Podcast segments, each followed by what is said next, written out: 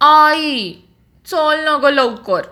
ही गोष्ट लिहिली आहे रुक्मिणी बॅनर्जी यांनी तिचा मराठी अनुवाद केला आहे मीरा तेंडोलकरांनी. चित्र काढली आहेत शीतल थापा ह्यांनी. गोष्ट प्रकाशित केली आहे प्रथम बुक्स ह्यांनी. आणि ही गोष्ट तुम्हाला सांगते आहे तुमची मोनाली मावशी नाशिकहून. मी सकाळी उठलो. मी माझे डोळे चोळले. आई कुठेच दिसेना. मी जोरात ओरडलो. आई आई लवकर ये. आई तिथून म्हणते कशी? हो बाळा उठ आता. तोंड हात धुवून घे. मी लवकर लवकर आंघोळ करतो. माझा शर्ट घालतो. मला लवकर जायचं आहे आई माझं ऐक ना. हो हो मी येते आई समजावते. मला दूध उकळवायचं आहे मग मी येते.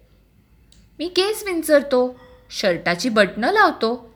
मी एकदम तयार आहे. आई लवकर चल. आई ताईला कपडे देते आणि ताईची तयारी करते. सकाळी सकाळी किती कामं असतात आईला पण मी घाईत आहे. आई मला उशीर होतो आहे मी माझी बाटली आणि दप्तर उचलतो. चप्पल पण घालतो. आता चल चल. आई लवकर चल. हो हो मी येते आधी ताईचे केस तर बांधू दे. मला पाच मिनटं दे बघू मग आपण जाऊया. पण मला आत्ताच जायचं आहे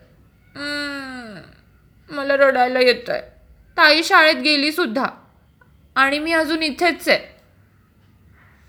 झालंच आता फक्त पाणी भरायचं आहे आईला नेहमी काही ना काही काम असतं. आई लवकर चल. आता मी न थांबणार. आता निघ चल निघ.